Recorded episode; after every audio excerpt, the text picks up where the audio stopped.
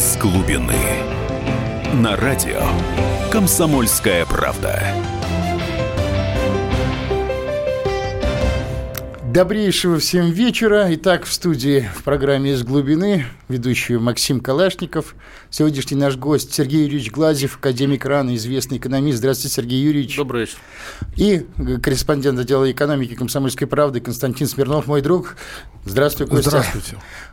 Сегодняшняя наша тема – это эмиссия, как, наверное, последний резерв экономики Российской Федерации на сегодня. И позвольте на правах ведущего исполнить вступительную арию, наверное. Но сейчас мы видим, что старая модель давно исчерпана.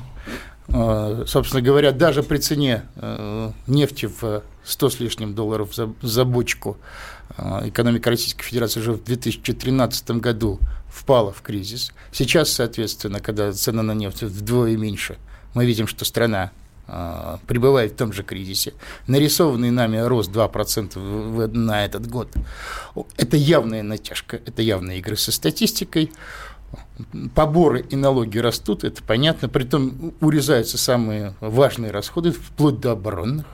А, собственно, называется... Даже наши граждане чувствуют на себе эту тяжелую длань кризиса.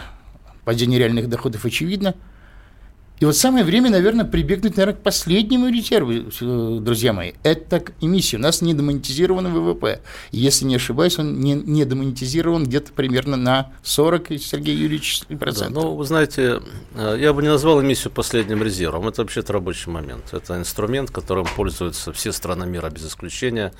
И чем могущественнее страна, тем больше там эмиссия. Самая большая эмиссия в Соединенных Штатах происходит примерно где-то по триллиону они вбрасывают ежегодно. Второе место занимают европейцы. Э, Европейский центральный банк вбрасывает где-то по 600-700 миллиардов евро ежегодно в экономику. Э, Япония тоже не отстает. Ну, Китай просто профинансировал свой гигантский подъем. Там денежная масса выросла что-то в 200 или в 300 раз за годы реформ. Э, благодаря э, централизованной кредитной эмиссии. То есть эмиссия – это нормальный инструмент. С Стимулирование которым, экономического роста. Ну, это просто, вы знаете, один из базовых инструментов денежной политики. Современные деньги являются фиатными. К сожалению, у нас монетаристы этого не понимают, они живут где-то в Средневековье. Уже в XIX веке Гамильтон впервые в США произвел крупномасштабную денежную кредитную эмиссию, что обеспечило э, первоначальный толчок к экономическому чуду в США. Э, у нас э, и в период Виты, и затем уж Советский Союз использовал деньги как инструмент финансирования капитальных вложений с той или иной эффективностью. Да любое экономическое чудо возьмите, независимо, централизованная экономика это или рыночная, везде э, в основе экономического чуда э, лежал рост инвестиций опережающий. А рост инвестиций практически повсеместно финансировался государством, прежде всего государством за счет кредитной эмиссии частные сбережения, доходы граждан, это все было, так сказать, э, как бы рядом вместе. Но пока государство не начинало тягу создавать, создавать тягу, частный капитал, в общем-то, э, занимался краткосрочными э, операциями выживания, я бы так сказал, пополнения оборотных средств. Э, это очень, так сказать, Э, деликатная вещь. Не случайно Кейнс в свое время сказал, что э, инвестиции – это слишком сложное дело, чтобы доверять исключительно частному бизнесу. При всем уважении и понимании того, что э, в частной экономике, к которой сегодня мы относимся, все-таки главными инвесторами являются частные лица, но деньги для частных лиц создает Центральный банк. Сергей Юрьевич, ведь при этом посмотрим на официальные цифры монетизации нашего валового внутреннего продукта. Если не ошибаюсь, сейчас 56% или 62%. Монетизация крайне низкая, ее не хватает для простого воспроизводства экономики. Она снижена под предлогом борьбы с инфляцией, но э, сегодня можно считать научно доказанным фактом, э, который проверен на статистике более 80 стран за последние 30 лет. Э, показано, что для э, любой экономики существует некое оптимальное количество денег, необходимое для э, ее нормального воспроизводства. Да? Ну, как кровь в организме, предположим. Если денег слишком много, тогда возникают эффекты, о которых любят толковать монетаристы, что экономика перегрета, поэтому высокая инфляция, слишком большой спрос. Но это бывает, когда денег слишком много, и когда все производственные мощности задействованы, когда экономика действительно не может больше производить товаров, и денежная накачка ведет к росту цен. Но наш случай другой. Это случай недомонетизированной экономики.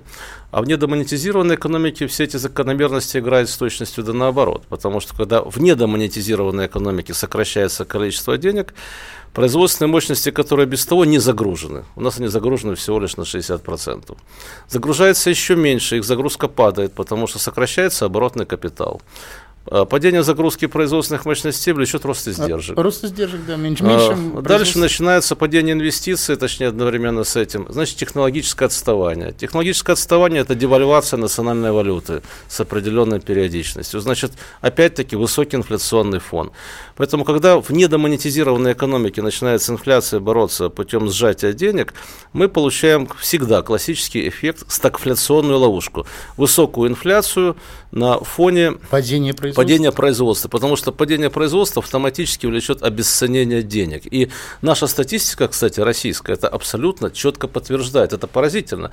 За последние 20 лет возьмите график динамики денежной массы и инфляции, и вы увидите, вопреки тому, что нам толдычат каждый день эти э, средневековые э, монетаристы со средневековым мышлением, которые думают, что деньги – это золотые монеты.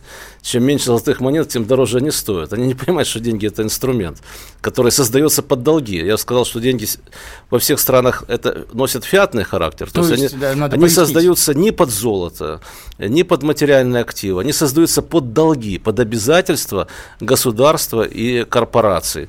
В Америке они на 95% создаются под обязательства государства.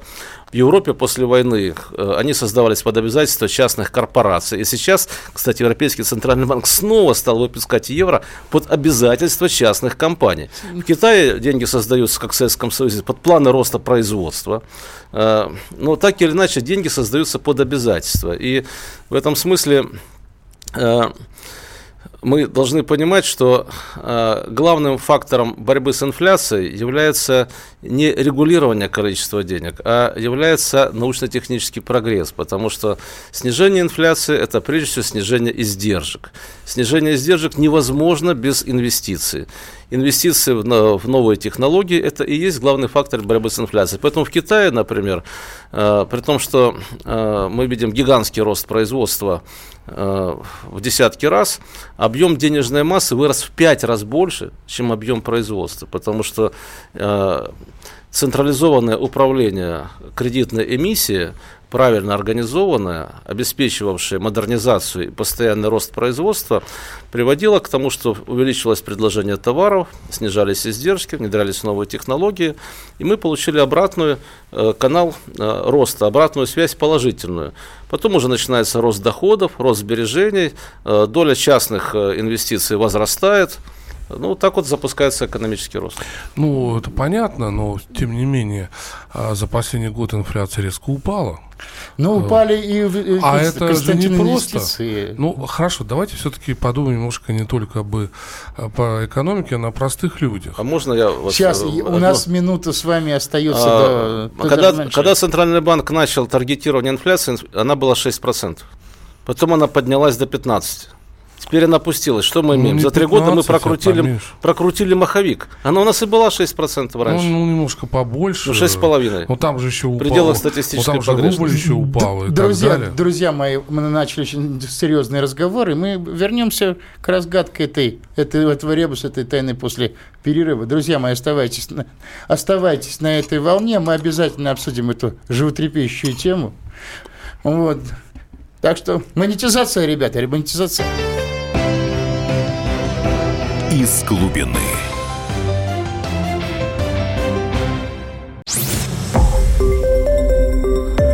Радио «Комсомольская правда».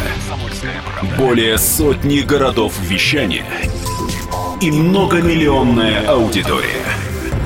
Барнаул 106 и 8 FM. Вологда 99 и 2 FM. Иркутск 91 и 5 FM. Эм. Москва 97 и 2 FM. Эм. Слушаем всей страной. Из глубины. На радио «Комсомольская правда». Еще раз добрый вечер, дорогие друзья. Мы продолжаем нашу передачу о том, а, так сказать, главное, наверное, сейчас резервы для э, борьбы с кризисом, для подъема экономики Российской Федерации. В студии ведущий Максим Калашников, наш гость Сергей Юрьевич Глазев, академик Академии наук, известный экономист и корреспондент отдела экономики Константин Смирнов. Итак, мы остановились на том, что, в общем, действительно э, во всех нормальных странах мира – экономический рост сопровождался нормальной разумной эмиссией. Но Более вот того, опережающий. Опережающий. То есть надо было финансировать э, переоснащение, так сказать, переход на новые технологии. Но Это хорошо известный феномен, вот, скажем, Миркин его называл финансовый форсаж. Он применялся, это не открытие современных э, экономик, это было, как я сказал, в Америке в XIX веке. Это было в Российской империи, это было в Советском Союзе, в послевоенной Европе. Ну и гигантский набор э, впечатляющих экономических успехов новых индустриальных стран. Везде опережающая кредитная эмиссия. И, но, замечу, этот механизм сложный. Это не так просто сделать. Важно, чтобы деньги не утекали на валютный рынок, на финансовые спекуляции. Они должны вкладываться в развитие производства. Нужен контроль за целевым использованием денег. Китай, например, до сих пор не решается вести э, вывоз, э, либерализовать э, счет операций с капиталом потому что они беспокойны утечки, утечка капитала из страны. Если деньги будут печатать просто так, как у нас было, кстати, в 2008 году и в 2014, когда президент сказал, надо спасать банковскую систему, но вы, банкиры, должны деньги все-таки довести до реального сектора. Банкам выделили 2 триллиона, до реального сектора дошло миллиардов 200. Все остальное ушло на валютный рынок. Банки тут же начали покупать, менять рубли на доллары, э, сыграли против своей валюты, э, подогрели и инфляцию. И мы прекрасно помним ту растянутую чудовищную да. девальвацию. Кто-то придумал странную мысль о том, что э, нужно девальвировать медленно для того, чтобы граждане имели возможность выбрать, в какой валюте хранить деньги. Но более странной экономической идеи это вообще невозможно даже придумать. Сергей... Это ползущая девальвация, это был страшный удар это по экономике. повешение, в, как говорится, в стальном ошейнике, когда не сразу, а полчаса человек мучится. Но, Костя, я хотел бы все-таки как повернуть разговор. То, что так называемые либеральные экономисты – это лженаучная секта, это, наверное, раз, раз доказывать не надо. То, что рубль сверхобеспеченная валюта тоже. То, что Глазев не предлагает напис... напечатать 50 триллионов и вбросить, это тоже известно. И что э, на валютной бирже надо отменить, выгнать оттуда спекулянтов и ввести, соответственно, продажу под реальные контракты тоже. И контролировать цены, естественно, простите, тарифы, естественно, на поле. Другое дело – Почему вот идея, сама идея такой дозированной, разумной эмиссии в Российской Федерации вызывает настоящее беснование а вот этих официальных? Вот я, я хочу просто специально, я специально к передаче готовился. Некий господин Мовчан из центра Карнеги сказал, ну, применить э, при, приемы Глазева, это все, что в Венесуэле, где там деньги чохом печатают, и где люди уже собак едят. Вообще в Америке печатают гораздо больше. Насколько я понимаю, я этого господина не знаю, трудов его не читал, сразу признаюсь. Но поскольку он в фонде Карнеги, должен хорошо знать опыт США, по идее мне так кажется. Но больше всего денег печатают в Америке в настоящий момент. Америка – главный печатный станок мира. Причем половина денег американских растекается по другим странам. Но это отдельный разговор. Э, при этом американцы не собираются, как известно, печатный станок останавливать. И более того, э, то обстоятельство, что и США, и Европа, и Япония, и Великобритания э, сегодня имитируют деньги под нулевые проценты, это не просто так. Это обстоятельства, которые монетаристы стараются не замечать, но это ответ денежных властей этих стран на вызовы, связанные со структурной перестройкой экономики.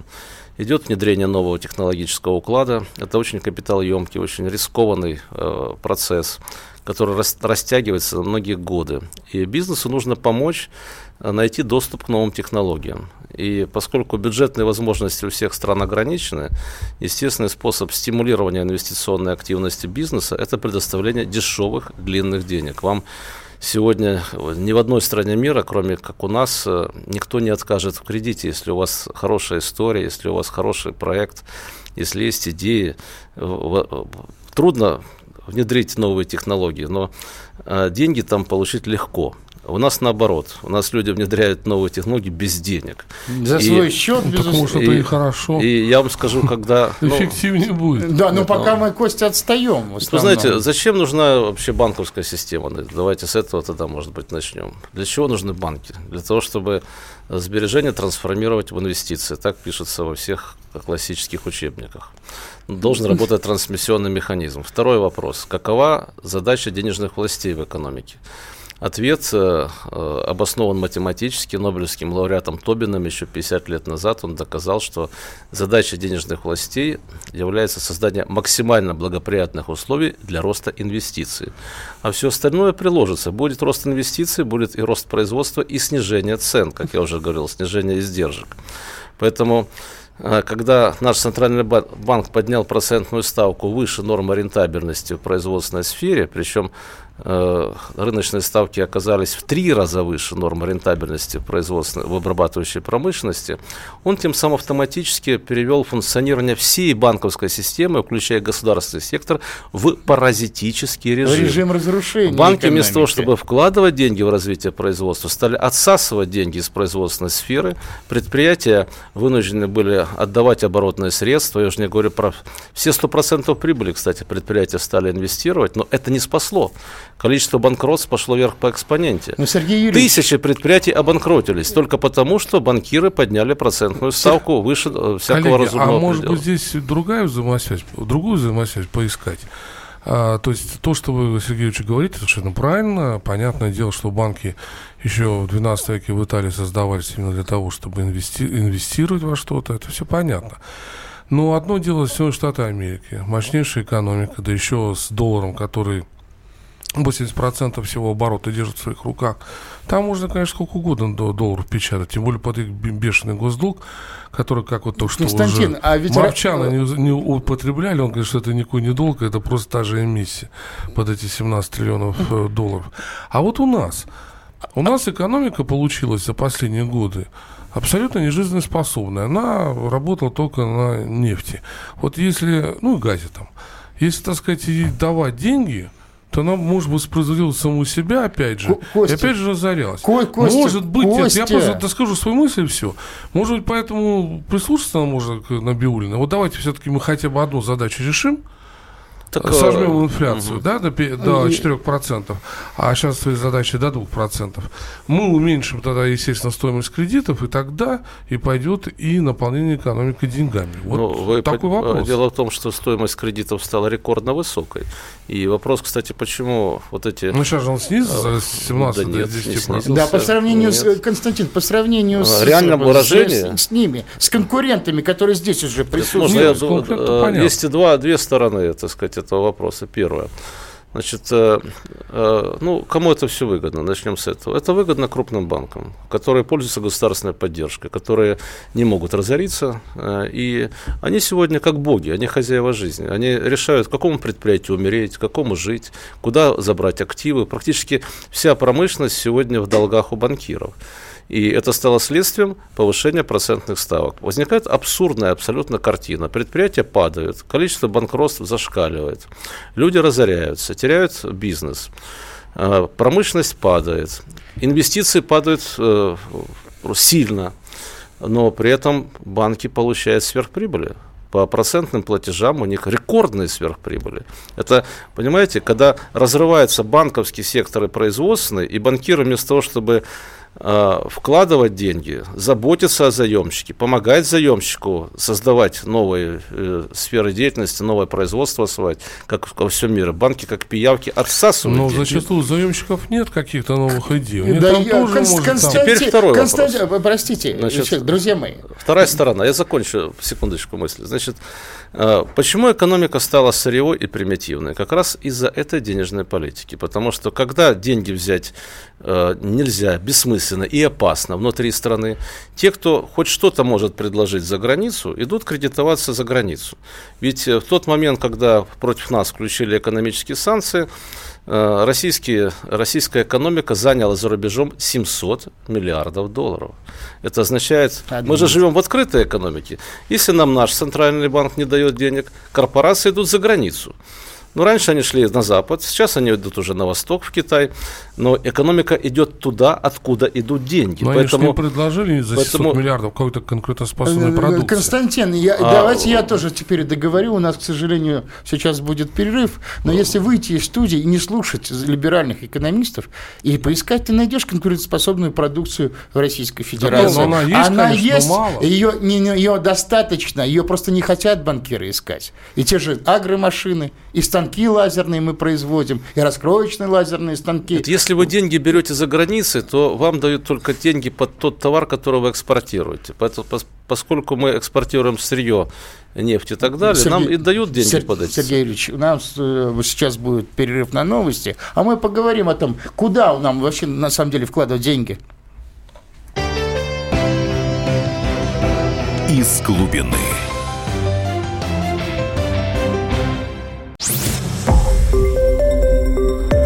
Радио «Комсомольская правда». Более сотни городов вещания и многомиллионная аудитория.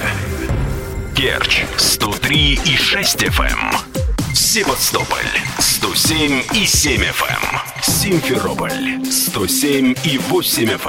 Эм. Москва 97 и 2 FM. Слушаем всей страной. Из глубины. На радио «Комсомольская правда». Мы продолжаем наш эфир и говорим о том вообще, можно ли сейчас с толком использовать эмиссию, как это делают все нормальные страны, преодолев религиозный, в кавычках, запрет, который уже господствует над нашей Родиной 25 лет над обломком нашей Родины. В студии ведущий Максим Калашников, наш гость, академик РАН Сергей Юрьевич Глазьев – и в студии, и корреспондент отдела экономики «Комсомольской правды» Константин Смирнов.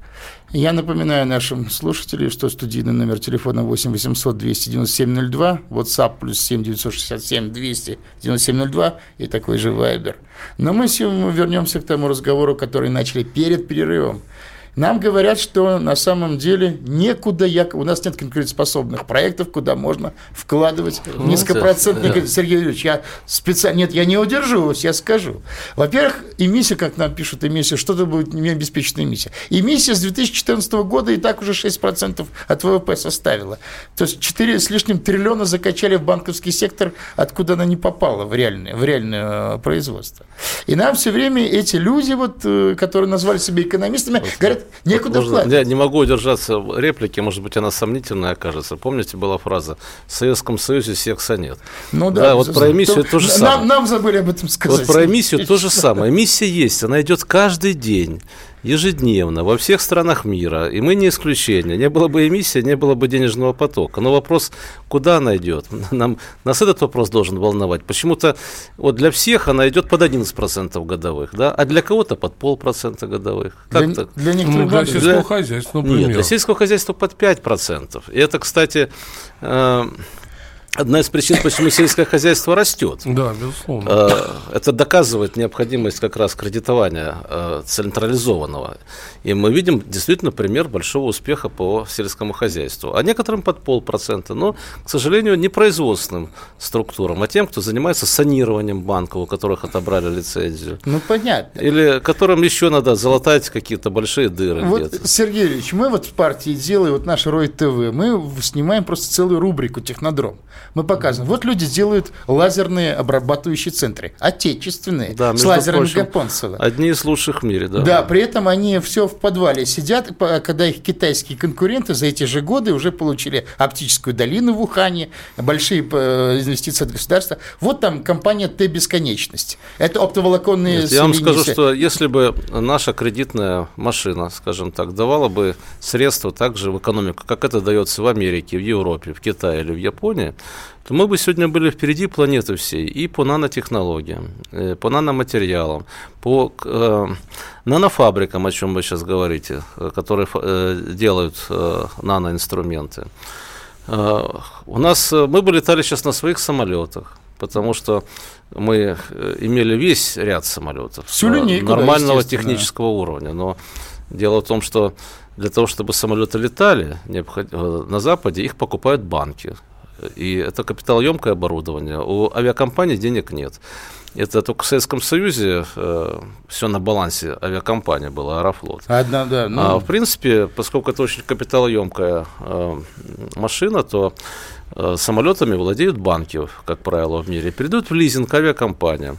Так вот, у нас э, не было этого механизма, не было этого инструмента, поэтому наши самолеты такие остались в, лаборатори- в лабораторных условиях там что-то сертифицировали, что-то купил, э, так сказать, купило государство для специальных нужд, а на рынок так самолеты и не вышли. И более того, государственные же банки наши, вместо того, чтобы покупать наши самолеты, передавать их в лизинг, стали покупать иностранные.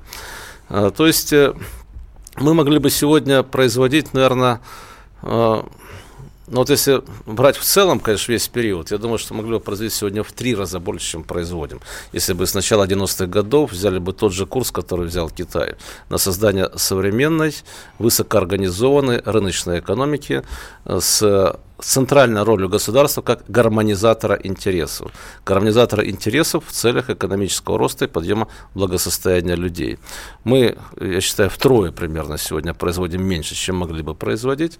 А если брать э, период последних трех лет, вот с тех пор, как Центральный банк задрал процентные ставки и создал хаос на валютном рынке, мы потеряли примерно, по моим оценкам, 15 триллионов рублей продукции не было выпущено. Из-за ну, того, что предприятия потеряли оборотные средства, свернули производство, многие обанкротились. Э, ну, я уж не говорю про то, что доходы упали и прочее. Но вот 15 триллионов потерь в объемах производства, а это, кстати, удар э, очень сильно инфляционный, когда с рынка снимается товаров на 15 триллионов. Да, военный, вообще-то, это, военный ущерб значит, уже практически по размеру. А, ну, а что же раньше А по инвестициям примерно 5 триллионов потеряли. А что же раньше-то так не делали? Мы же кредитовались на Западе, вы сами эту тему уже подымали, под низкие проценты относительно, там 4-5%. И почему-то до реального сектора не доходило. Доходило. Кстати, насчет угу. самолетов, там ситуация не только с кредитованием. Там было много принято решений на самом большом уровне, которые принесли огромные да, э, вредительск, ну, например, вредительских решений. Там да. сделана была там ставка на суперджет, который ну, из, только из...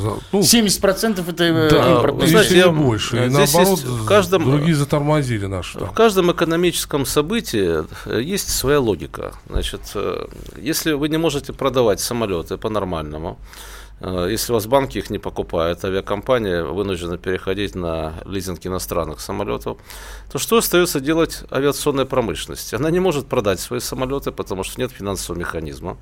Они начинают высасывать из государства ассигнования на неокры. И для того, чтобы раздувать ассигнования на неокр, придумают новые модели. Вот зачем был нужен ССЖ? Да, угу. когда был Ту-334 сертифицированный самолет, наш полностью. Да, безусловно, да. Это была стратегическая ошибка. Таких было много, потому что разработчики хотели делать что-то новое. Они не могли продать старое и постоянно лоббировали новые проекты, э, которых мы э, потратили кучу денег, но пока нет экономического успеха. Сергей Юрьевич, ну мы говорим э, о сложных технических изделиях. Вот мы можем привести пример нашей сельхозтехники, она сейчас умная, и даже без кредитов все-таки пробивается даже на внешней ну, рынке. с кредитами. Да, с ну, кредитами. с некоторыми кредитами. И с льготами сейчас. Сейчас, да. надо сказать, вот э, то, что сделано в агропромышленном комплексе, доказывает нашу правоту.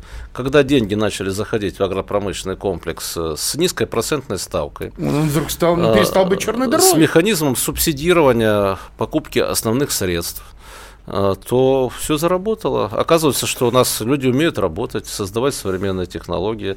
И я вам скажу, когда у меня был в свое время такой спор очень серьезный. Помните, при правительстве Примакова у нас были инструменты поддержки экономического роста, мы их вместе создавали, бюджет развития, фонд поддержки да, малого да, бизнеса. Да. Фонд поддержки малого бизнеса был во всех регионах, так сказать. И приходит к нам э, тогда господин Кудрин уже, значит, и говорит, что надо это все закрыть, потому что это неэффективно на, в Госдуму. Я ему говорю, а давайте посмотрим, какая возвратность денег по фондам поддержки малого бизнеса. Посмотрели, оказывается, 95% возврат. Это гораздо лучше, чем крупного бизнеса был на тот момент. Нам и пишут, нам и пишут, Сергей Юрьевич, рад слышать, пора переходить на должность премьер-министра. Это вам пишут. Так что всех либерастов в правительстве в эротическое путешествие поддерживаю. Вот. Но я хотел спросить, а если ну, мы пошлем подальше Всемирную торговую организацию, это, это уже все равно нежиспособная ну, структура. Но... Можем ли мы производить и простые вещи, те же носки на э, автоматических линиях себе, свой-то рынок наполнить? Это что же выгодно? Одежда, носки, обувь. Вы знаете, насчет Всемирной торговой организации я вам скажу э, такую простую вещь может быть, немножко цинично, но э, тем не менее э, правила этой организации уже практически никто не соблюдает, к да, сожалению. Кроме Российской Федерации. Да, мы тоже же. Санкции на санкции, в общем, и прочее. Мы стараемся соблюдать, но наши партнеры показывают дурной пример, во-первых. Во-вторых, э, э, научились их обходить, понимаете? Ведь э, ВТО выполнила свою роль, снизили таможенный тариф но ВТО не распространяется на кредитную политику. И то обстоятельство, что сегодня на Западе и на Востоке кредит 0%, а у нас он э, в реальном выражении самый высокий в мире, порядка 8% в реальном выражении, если брать Э, номинально где-то 15-17, минус, минус инфляция, инфляция да. да. У нас самый высокий в мире кредит. Понимаете, это э, подрыв конкурентоспособности всей экономики, потому что это блок на инвестиции. Никакие инвестиции при таком кредите не идти пойдут. не будут. И э, мы видим это по статистике, роль банковского сектора в инвестициях всего 7%. Это ничто. Ну, и, то эти 7, средства, и да. то эти 7% это значит загоняет государство, так сказать, административным путем, или это та же самая нефть и газ, которая да. показывает э, высокие доходы. И на ваш вопрос, почему же мы на Западе не могли взять для нашей высокотехнологической промышленности, ответ на самом деле очень простой. На Западе дают деньги только под то, где идет валютная выручка. Вам mm. же надо рассчитываться. Валютная выручка шла от экспорта сырья. Наша высокотехнологическая продукция на Западе была не нужна. Та э, часть, которая продавалась, это товары военного, двойного назначения, не могла получить кредиты по другим причинам, да, политическим. Я могу тоже подтвердить это, потому что когда речь шла о создании, например, конкуренции для Джона Дира, Угу. Не, не кредитовалась отечественная... Комбайны, которые производят, сразу скажу. Э, нет, да, прости, а, ну хорошо, да, я просто этот пример очень хорошо угу. знаю. Вот. И то же самое ты с самолетами не получишь, если ты будешь составлять конкуренцию Боингу и Airbus. Они-то умные банкиры, это же не российские Конечно, они, они больше любили Но я вам скажу, вот, чтобы, чтобы завершить э, э, экскурс в, в, в области авиационной промышленности, почему это так интересно? Потому что это э, одна из самых высокоэффективных отраслей. Мультипликатор где-то 1 к 10. Один рубль на, затраченный на покупку да. самолета, до десятикратный мультипликатор по всем смежным отраслям. И стоимость одного килограмма авиационной техники, она в тысячи раз больше, чем стоимость килограмма нефти, которую мы качаем на экспорт. Так вот, э, финансовый механизм делает э, нашу авиационную промышленность, э, он ее убивает, он ее делает нежизнеспособной. Мало того, что нет кредитов, наши банки, государственные банки, покупают в лизинг иностранные самолеты. Зачем мы создавали государственные банки, спрашивается? Чтобы они кредитовали конкурентов, но по, по логике так. Сергей Ильич, не, Наша... мы, не мы создавали, не мы с вами. Нет, ну, кстати, я много копий в свое время, так сказать, э, писал и э, законодательную инициативу носил по поводу банков развития, чтобы создавалось больше банков развития, чтобы они были мощнее, чтобы через них шли дешевые кредиты. И эмиссию через них можно да, было пускать. Да. Проводить в них эмиссию, но какой был мой ужас, когда оказалось, что банки развития, государства, вместо того, чтобы вкладывать деньги в наши самолеты, вкладывают в покупку иностранных самолетов. Это поразительный нонсенс, так сказать. Но самое э, удивительное, это то, что импортеры, которые возят новые самолеты, не платят НДС, не а, платят а, да. импортных пошлин, потому что их по инициативе нашего правительства освободили э, от этих, э, этой обязанности и используют режим временного ввоза. Э, временный ВОЗ обычно, вот как вы едете mm. репортаж делать за границу, берете с собой наушники и магнитофон. Это временный ВОЗ. А у нас вся флотилия иностранных Ну, самолетов это, кстати, в режиме Друзья временного мои, Друзья мои, давайте продолжим эту тему после То есть перерыва. финансовый Да, механизм сейчас, да. э, должен работать на рост отечественного производства, конечно. Безусловно, Сергей Юрьевич. И более того, мы в нашей заключительной части продолжим эту логику рассуждения, что делать. Оставайтесь с нами, дорогие друзья. Из глубины.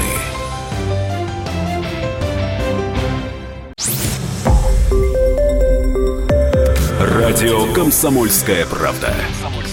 Более сотни городов вещания и многомиллионная аудитория. Таганрог 104 и 4 FM. эм. Ставрополь 105 и 7 FM. Тюмень 99 и 6 FM. Москва 97 и 2 FM. Слушаем всей страной. Из глубины. На радио «Комсомольская правда».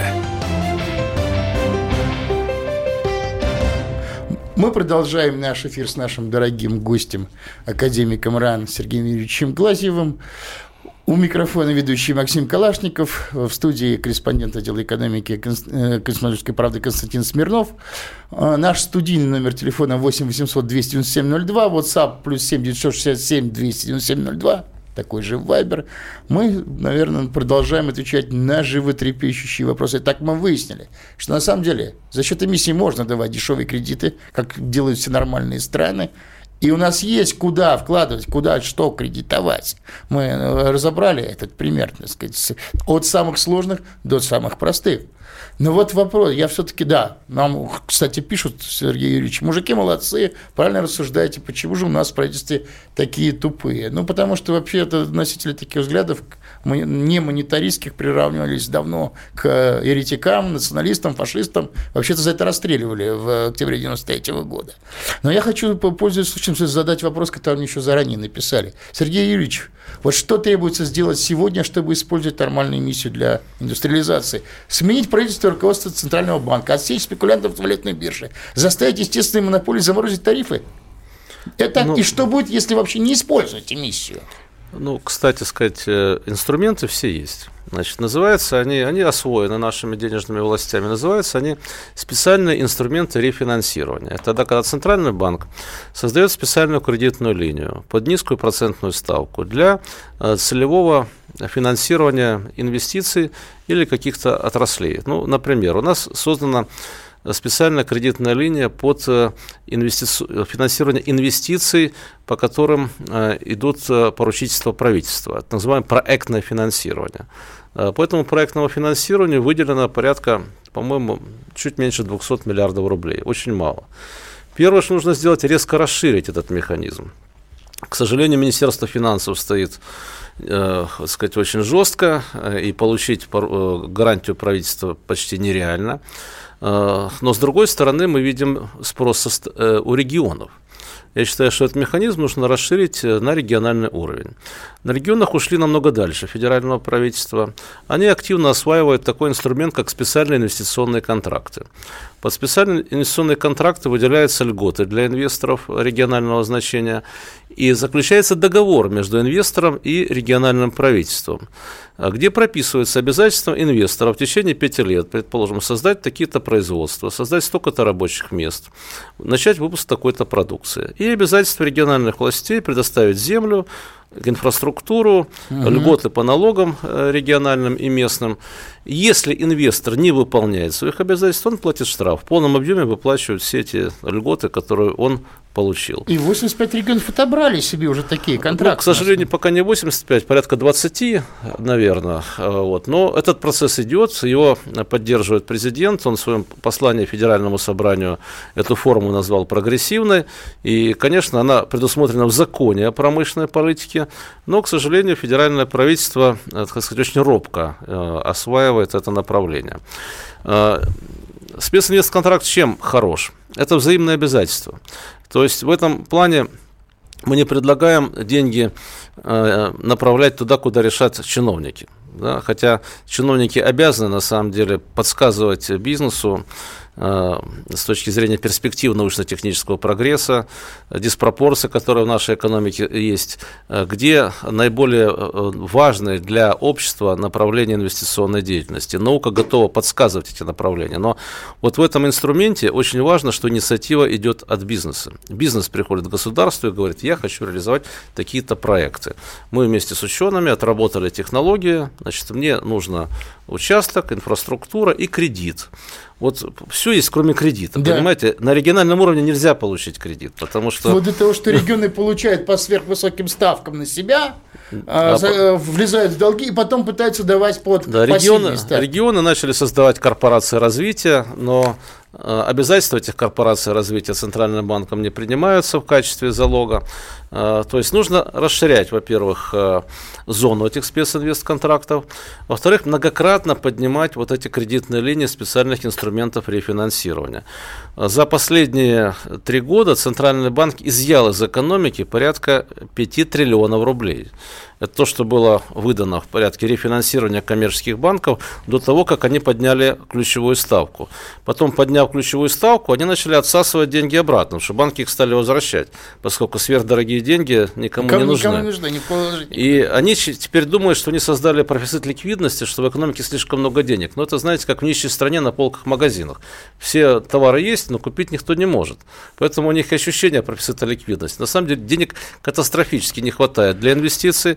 Э, и хотя бы вот этот вот объем, который они изъяли из экономики за последние три года, порядка 5 триллионов, нужно вернуть. Но вернуть не чохом, раздав, как это было, допустим, в 2008 и 2014 году на поддержку банковской системы, а вернуть через э, целевые каналы кредитования с контролем за целевым использованием денег. Что самое интересное, механизм контроля у нас отработан. Последний рубеж обороны этих э, э, либертарианцев средневековых, значит, такой. Они говорят, все разворуют. Но на самом деле, оказывается, нет. Во-первых, мы выяснили, что в сельском хозяйстве ну, люди предпочитают вкладывать, чем разворовывать. Они получают под 5% и полностью отрабатывают. Но даже если взять э, военно-промышленный комплекс, где ну, в Америке, скажем, это самая такая большая зона коррупции, военно-промышленный комплекс. Это даже в Америке очень сложно. Так вот, у нас научились контролировать целевое использование денег, которое выделяется по оборонному заказу. 10 уполномоченных банков, эти уполномоченные банки контролируют каждый рубль, и современные информационные технологии позволяют окрашивать деньги, грубо говоря, то есть ставить метки, которые всплывают везде, куда, допустим, дали деньги на производство какой-то техники, а вдруг они всплыли на валютной бирже. Это сразу видно, понимаете? Сразу видно нецелевое использование ну, денег. Сергей Юрьевич, И это работает.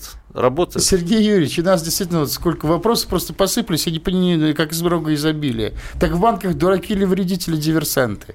Вот нас спрашивает один товарищ. Когда следующая девальвация рубля? Сможет ли руководство РФ найти в себе желание и силы поменять экономические базы сырьевой колонии к новой индустриализации? Ну, вы знаете, что в этом механизме самое сложное? Вот, э, это, точнее, самое важное, я бы сказал. Механизм ответственности за целевое использование денег. В банке не дураки и не предатели, и не вредители. Люди э, ведут себя, вот если у них э, много денег, и они ни за что не отвечают, они ведут себя как экономические животные. И даже самый, так сказать, хороший человек попал в ситуацию, когда ему дали там, допустим, триллион и сказали, трать куда хочешь. Он будет себя, может быть, сначала вести прилично, а потом все более и более неадекватно. Слетать с катушек, безусловно. Да, так вот у нас именно это и происходит в банковской системе. У нас государственные банки аккумулировали 70% денег над ними ничего не капает. Им Центральный банк разрешил поднять процентные ставки. Они не очень-то беспокоятся за возврат кредитов, потому что государство все спишет. Поэтому э, ложатся предприятия тысячами, не могут вернуть кредиты, и затем их отбирают у собственников, раздают кому-то, так сказать, кто поближе. Сергей Юрьевич, вот. я, про... да, я прошу... Поэтому просто... необходим механизм ответственности за целевое использование денег. Если мы создали государственную банковскую систему, мы должны следить за тем, куда вкладываются деньги государственными банками. Должны быть механизмы индикативного и стратегического планирования, под которые выстраиваются механизмы целевого кредита. И должен быть механизм ответственности. Если ты взял деньги на производство самолетов, то ты не должен эти деньги потратить э, на, так сказать, валютные спекуляции. Это легко отследить сегодня. И легко наказать. Но, Сергей Ильич, что надо делать? Что в одну ночь, подобрав состав заранее, новый Центробанк и правительство заменить? Нынешний, нынешний персонал, нынешний состав.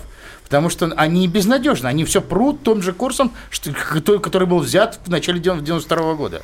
Вы знаете, я думаю, что люди все обучаемые, и э, надо просто создать нормальные правила игры, правильный отбор кадров. Если кадров продвигать э, по результатам их деятельности с точки зрения роста производства, роста инвестиций, то система заработает нормально. А если у нас э, э оценка кадров э, идет по принципу, кто э, больше наварил, так сказать, и неважно, как ты наварил, да, Э, важно, что э, ничего не украл, предположим, да, и, и, и слава богу. Вот, то есть необходим механизм планирования развития производства. Ну, не в старом смысле директивном, а, а в смысле вся, так сказать, система экономическая должна настраиваться на рост производства и инвестиций. И Китай, кстати, это показал. Там все чиновники снизу доверху, все заняты ростом инвестиций. И оценки чиновникам дают по тому, как на его территории, в его городе, в его отрасли, насколько увеличился объем производства, насколько он сумел лучше организовать инвестиционный процесс, а не просто получил деньги и, слава богу, если Сергей счетная палата у нас не поймала. остается 50 секунд. Что будет, если не, при, не, не, не поступать так? Будущее российской экономики, что Нет, Мы так и будем на нуле, понимаете? В то время как Китай дает 6,5% в год, Индия дает 7%, вокруг нас э, Европа оживает. Э, в общем-то, весь мир идет уже на новой длинной волне роста нового технологического уклада. А если мы так будем на нуле дальше жить, то мы все больше, все больше будем отставать, а значит, будем жить все хуже. Ну, ну что ж, Сергей Юрьевич, мы, я думаю, что мы все-таки не последний раз с вами встречаемся ну, а в этой студии. Добавил, и у нас уже времени 20 секунд, э, Костя. Потому Может что дождаться, разговор... что вот за год до 4% снизили, тогда будем думать... Да не, бо, не будет, не будет. Для борьбы с инфляцией нужны Друзья инновации, 10 секунд. До, до, нужны новые технологии. До, до их надо внедрять, их надо финансировать. До следующих встреч, дорогие друзья. Продолжим Спасибо тему еще. Из глубины.